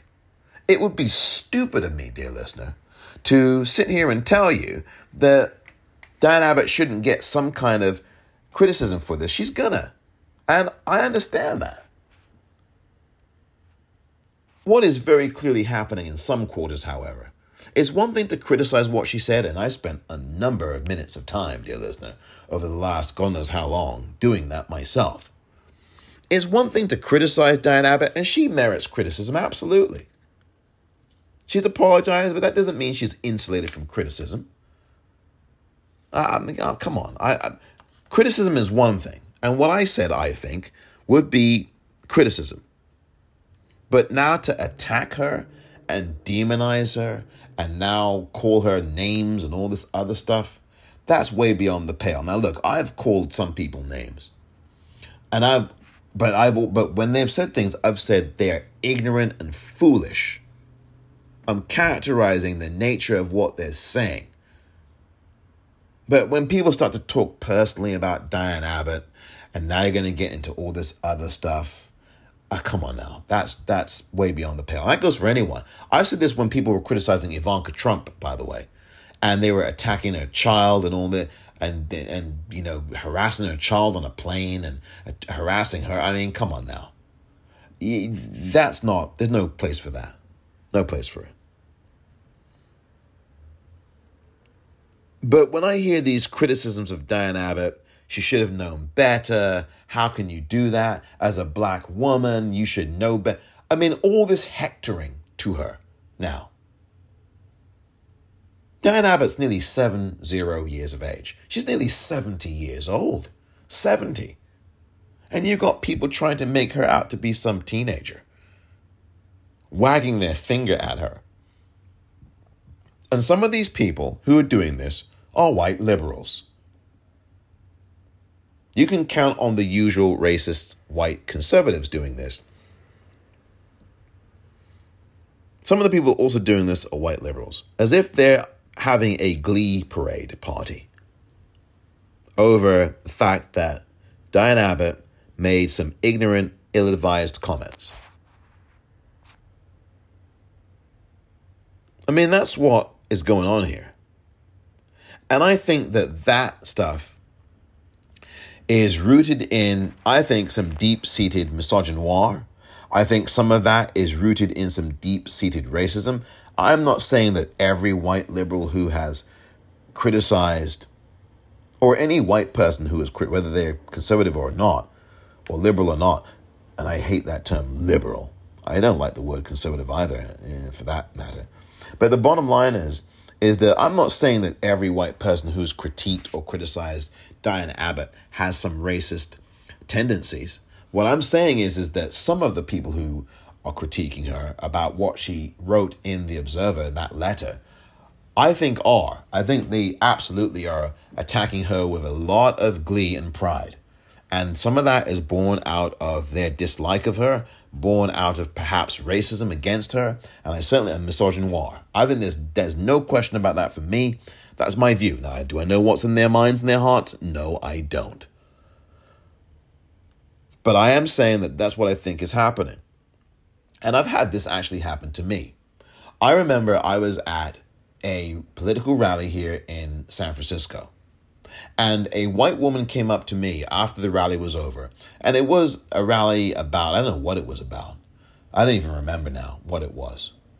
Immigration, whatever it was, here in San Francisco. This is about, I don't know, six or seven years ago now. Maybe seven or eight years ago, maybe. And the person, the white person said to me, Where are black people? Come up to me after the rally and said, Where are, and this is supposed to be in San Francisco, so called liberal San Francisco which of course San Francisco is not. Again, I again I just I don't want to even use that term anymore. It should be banished. But I had a white woman, some white. I don't even know this person from anyone. Just come up to me as a black person instead of just mind your own business because you know there are some white people who don't mind their own business. In fact, there's more than a few who don't. In my personal experience, they just come up to you as if you're supposed to answer them and be at their beck and freaking call, like you're a freaking butler or a waiter. Oh, waiter, can you, you know, not even, just suddenly, talk, not even an excuse me. Just, just shout out to you like you're supposed to be at their beck and freaking call. That's what white privilege is, by the way, in part. The feeling that you can just walk down the street and anyone black or brown is supposed to answer to you like you're a freaking, you know, queen or something or a king. Shut up. That's one. So let's get that out the way. The other thing is this. This particular white woman comes up to me, complete stranger, I don't know who this person is, and asks me, why aren't there more black people at this rally? Like I'm supposed to be the freaking spokesperson for every freaking black person on the planet. Every freaking black person in San Francisco, what's left of us here, there's less than 5% of us here. Like I'm supposed to have the freaking idea. Oh, black one. Uh, why aren't there more people like you at this rally? Where are your numbers? And I, and I just ignored her, you know? Or I might have just said, if I remember, I might have said, I'm here. And I'm not the spokesperson for everyone. And I think something like that. And I just walked away from her. I shouldn't even have bothered engaging with someone like that. And the thing I should have said is, where are you when it comes to the issues that affect me? Like I'm supposed to be some freaking spokesperson. And really, what they're doing in that instance is they're attacking you, is what they're doing. That's not just a question. That's not some mere question that they're asking. That's an, they are attacking you. They're attacking you. In other words, why aren't why aren't more of you here? You guys don't care about this issue. That's really what she was saying to me. But it's always that sinister thing, just like what Malcolm X said in the clip you heard earlier. This idea now, you know, you come up to us and it's, oh, you're nice, ooh, you're nice. And yet you're racist as hell. You're as bad as these folks, these folks who are trying to destroy this country. You're as bad as those folks on January 6th, except you're not violent. I can't tell you how many times I've had this happen in this city where you have white people coming up to you saying, oh, well, you know, um, did you know that there's a fried chicken special on at Popeyes. I had that happen to me once here in San Francisco a few years ago. Complete stranger, some white guy. Who the hell are you? Come up to at a bus stop talking. I'm walking past them. Oh, do you know there's a friend?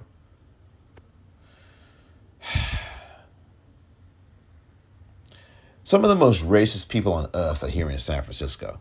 Some of the most racist people on earth are here in California. I've told you over and over and over again.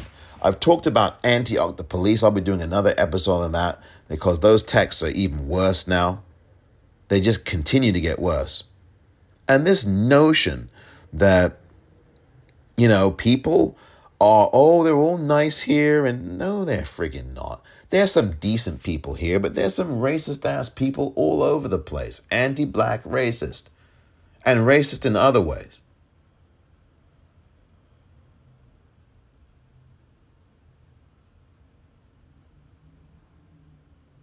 I, it's just, I, I have to tell you, it's just absolutely ludicrous. It really is. And offensive. And I think a lot of this is going on with Diane Abbott. And it's more venomous. Because, yes, you should criticize her. I'm not saying she shouldn't be criticized. She's not beyond criticism. But it's totally, I think, I do think that some of this is, is just another way to attack her personally. Now, like I said, she should expect criticism. If you're Diane Abbott and you're not expecting to be criticized, well, you know, that's just very naive.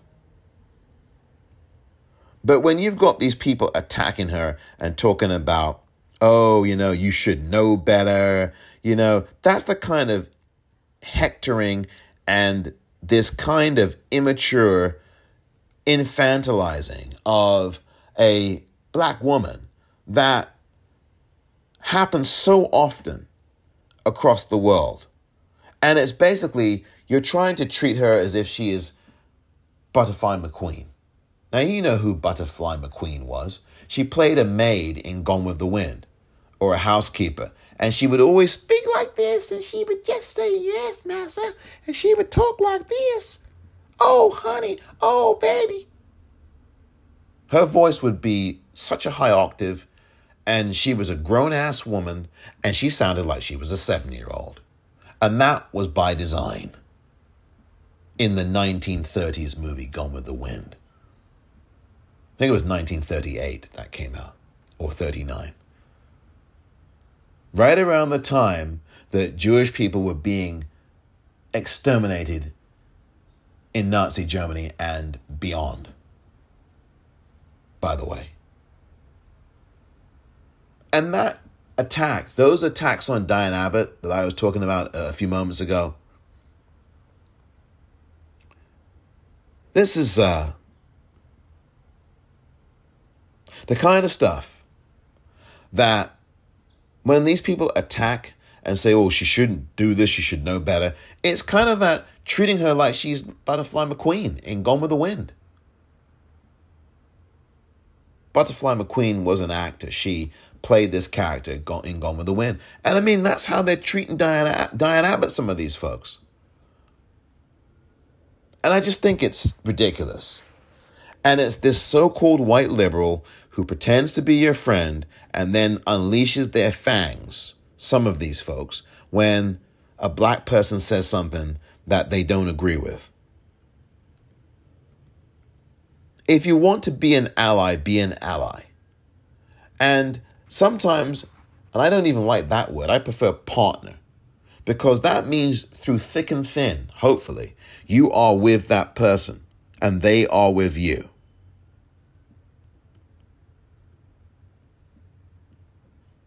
But you really know where these folks stand when something like what Diane Abbott wrote is put out there. You really know where they stand. You really do. They, you really do. Now, again, it doesn't excuse what Diane Abbott did, it doesn't excuse that. What I'm saying here is that there are people who criticize her, and then there are people who then personally attack her, right? And as I've said before, there are people who say things that I have criticized quite severely, but I don't go into their personal in personal attacks on them. I mean, there's maybe one or two exceptions to that. If you're talking about that piece of garbage. I just think that there is this certain glee and this certain relish that I think resonates from white people from all corners on Diane Abbott in the United Kingdom. Diane Abbott is not well liked by racists. And I do think that there are people who have chosen to go beyond just the criticism of her. I think that there is a lot of misogynoir. I don't think you can deny that. She has been, like, as I said, the most abused member of parliament throughout the United Kingdom. Has been for a number of years. Social media, she gets all kinds of death threats every day. Every day. She's talked about this. And I think that she's despised by a load of people. I'm not saying Diane Abbott's perfect. I'm not perfect. You're not perfect. What I am saying is that Diane Abbott should be criticized for what she said, but it shouldn't be this freaking battle royale where people are freaking, well, jumping from the 20th floor onto a mosh pit of people who are on top of Diane Abbott. Because, yeah, forgive the graphic image in your mind that I've just cultivated, but that is what it is. And I'm not even defending Diane Abbott in saying that. I'm not defending the comments she made. I already told you about what I thought about those comments. I've told you several times. But two wrongs don't make a right. And many things can be true at the same time. And one of them is that there are white people who call themselves liberals who, like Malcolm X says, show you their fangs and aren't doing really a whole lot of anything to solve the issues that affect us as people. Just don't label yourself as a liberal at all. In fact, maybe not even as a progressive. Just label yourself as a human being who wants a better world, who wants a better way for everyone. Maybe that's better than calling yourself either a conservative or a liberal.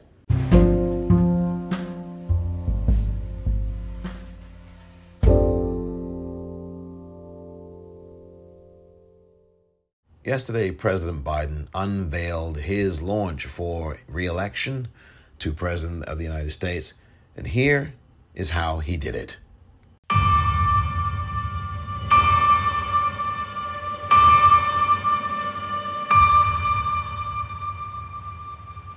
Freedom, personal freedom, is fundamental to who we are as Americans. There's nothing more important, nothing more sacred. That's been the work of my first term to fight for our democracy. This shouldn't be a red or blue issue. To protect our rights, to make sure that everyone in this country is treated equally and that everyone is given a fair shot at making it. But you know, around the country, MAGA extremists are lining up to take on those bedrock freedoms, cutting Social Security that you paid for your entire life while cutting taxes for the very wealthy, dictating what health care decisions women can make, banning books, and telling people who they can love, all while making it more difficult for you to be able to vote.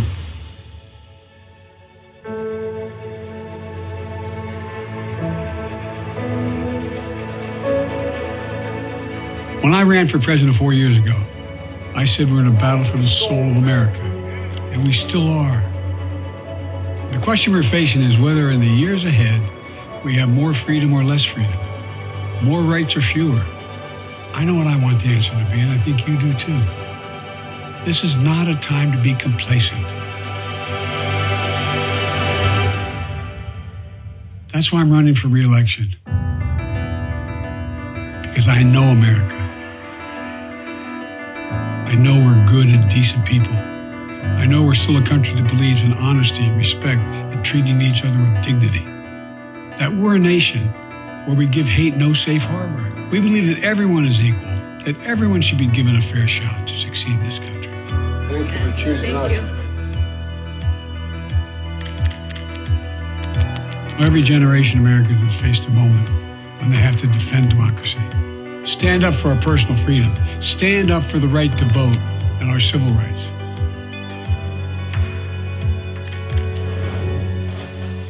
And this is our moment.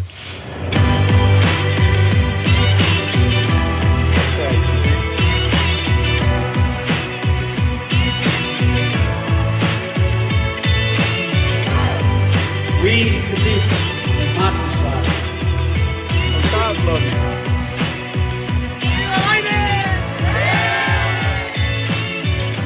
So if you're with me, go to joebiden.com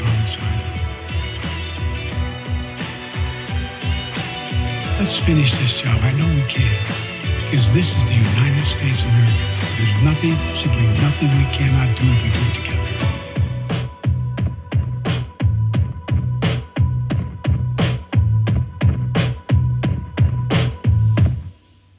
I think that's a very good opening statement from President Biden. That's a great way to launch a campaign. What did you think of that campaign ad? By the way, you can actually watch that ad on joebiden.com. That's J O E B I D E N.com. joebiden.com. See for yourself. I thought the ad was really good. I liked the tone of the ad. I liked the urgency, the first minute, minute and a half or so, focused on the dangers and the perils and what we need to do. And then the second half focused on the optimism and the things we can actually achieve if we stick together and work each other, work with each other and achieve these things for change. I, I thought it was really good. It was a good balance. I liked the the tone of Joe Biden's voice was even keel. He wasn't shouting, he wasn't, you know, growling at you. And he doesn't typically do that in campaign ads. He might do that sometimes when he's on the stump. But I thought that you want to open your campaign up with this earnestness. And I think what you get from President Biden in that ad campaign, that ad, is earnestness. This kind of um, speaking softly and with a quiet, unyielding determination and resolution, and an urgency being conveyed through a very soft and calm voice rather than someone who's throwing fear at you. President Biden's not throwing fear at you in that ad. The Republicans do that in their ads. They throw lots of fear at you, get you afraid, and galvanize your fear into voting for things that are against your best interests. President Biden is trying to, in that ad, appeal to the so called better angels in people and persuading them that the way forward is to give me four more years of doing the things that I am doing to try to restore the balance in this country. Because it's been wickedly brought out of alignment, not just the previous four years with the piece of garbage, but over the last 40 years with Reagan. And I get it, you can't just turn this around overnight. But one thing President Biden has done, and he didn't say it in that ad, and I'm sure he'll get to do it in ads between now and the 2024 presidential election, is to talk about how 14 million jobs were created in the first year and a half to two years of his presidency. More jobs created than any other president in the same time period in their first term in history in the United States. That's one thing he can point to. There's so many accomplishments.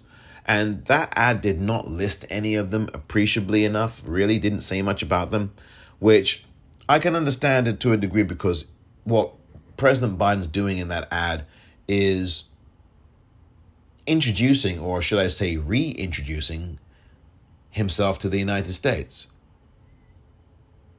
And I loved in that ad how, and if you watch the ad, you'll see this, how he made a real point to include President excuse me, Vice President, Freudian slip, Vice President Harris.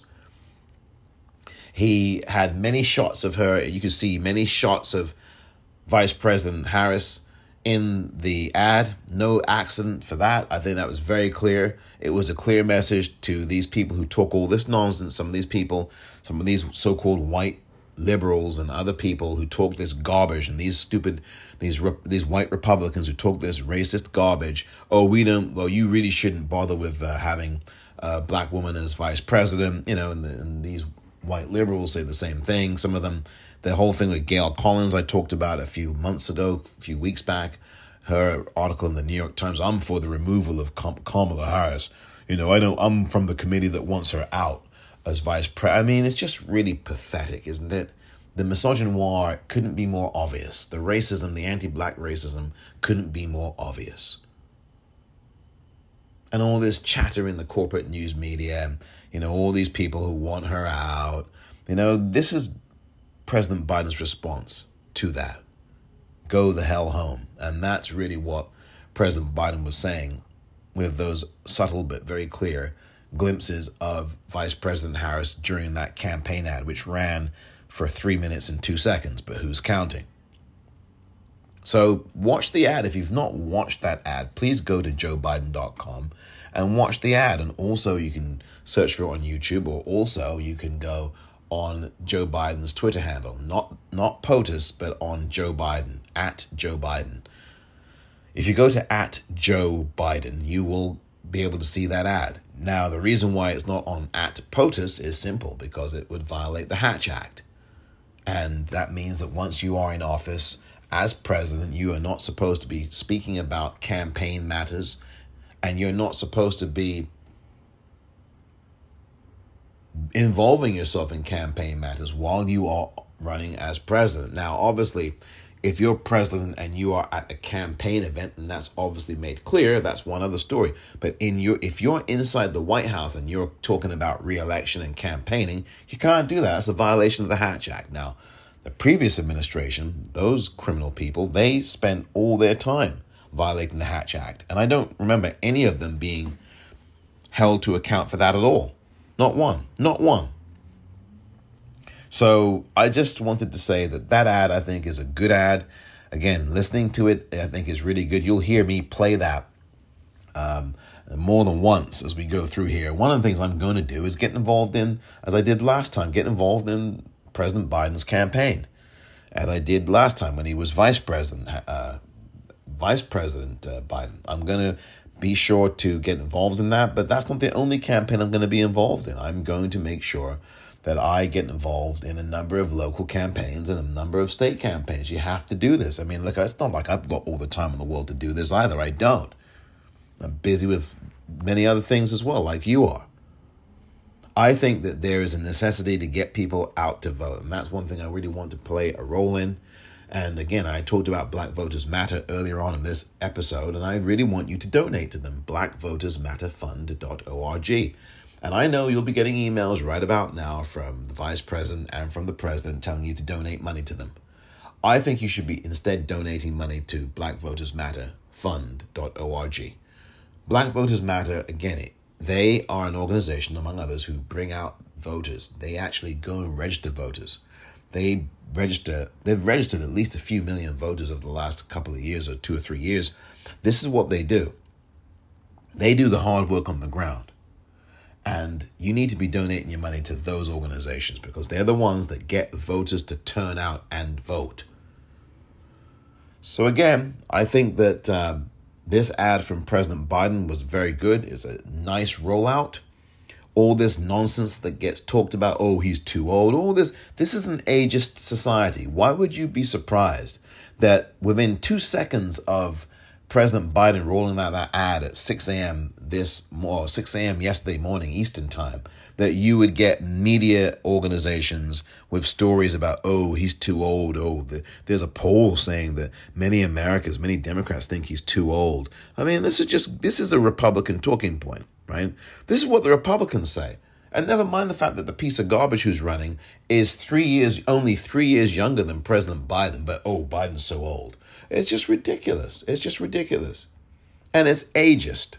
And it should stop. And it must stop. There's no place for that.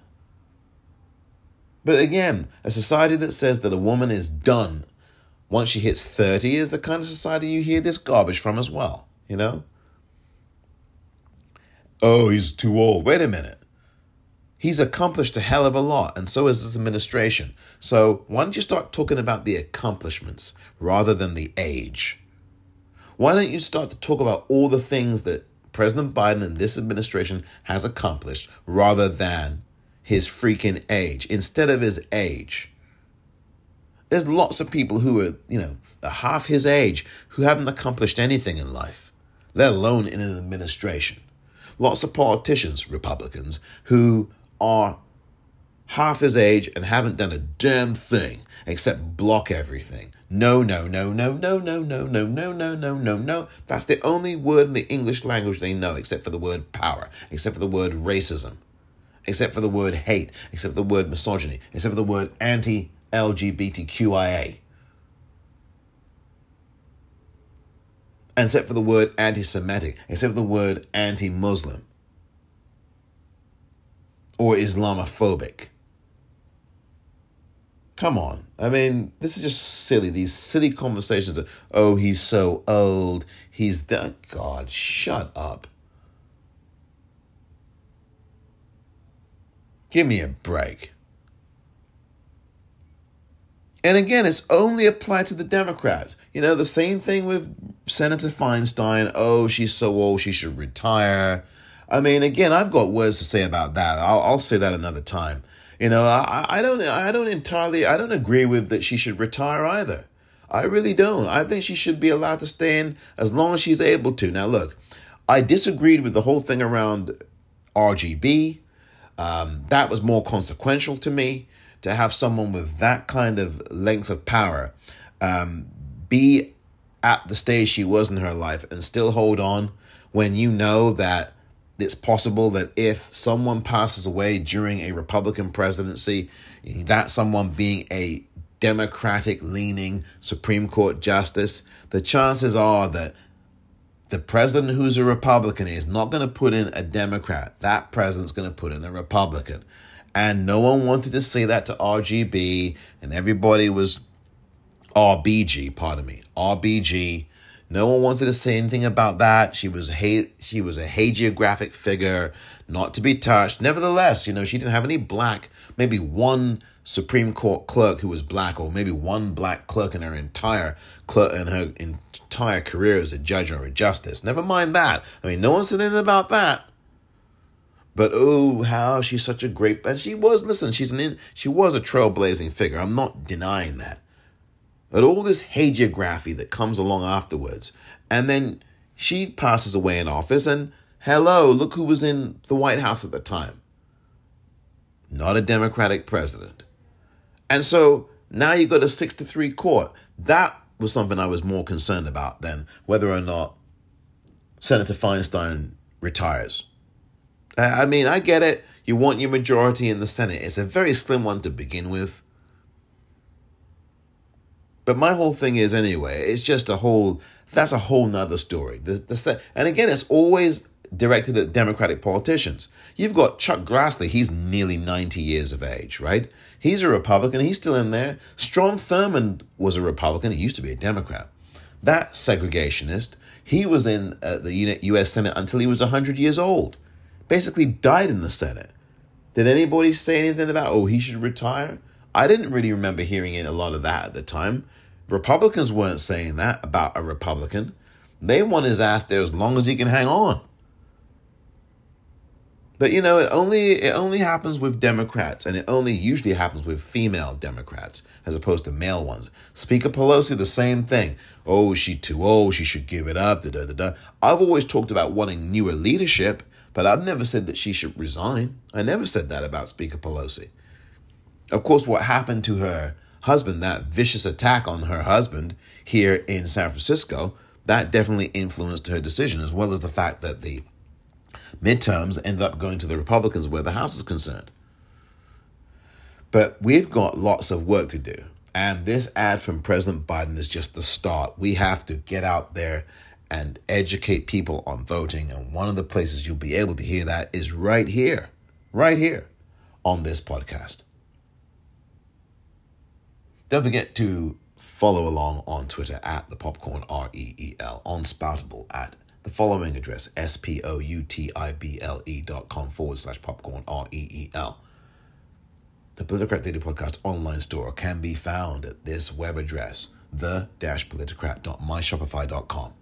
And of course, this podcast as well, available for your downloading and listening pleasure. Please spread the word about the Politicrat Daily Podcast. It's available on all kinds of podcasting platforms, including Spotify and Apple and Amazon and Odyssey and Pandora, and I, I can go on and on and on and on. Thank you very much for listening to this edition of The Politicrat. I'm Omar Moore.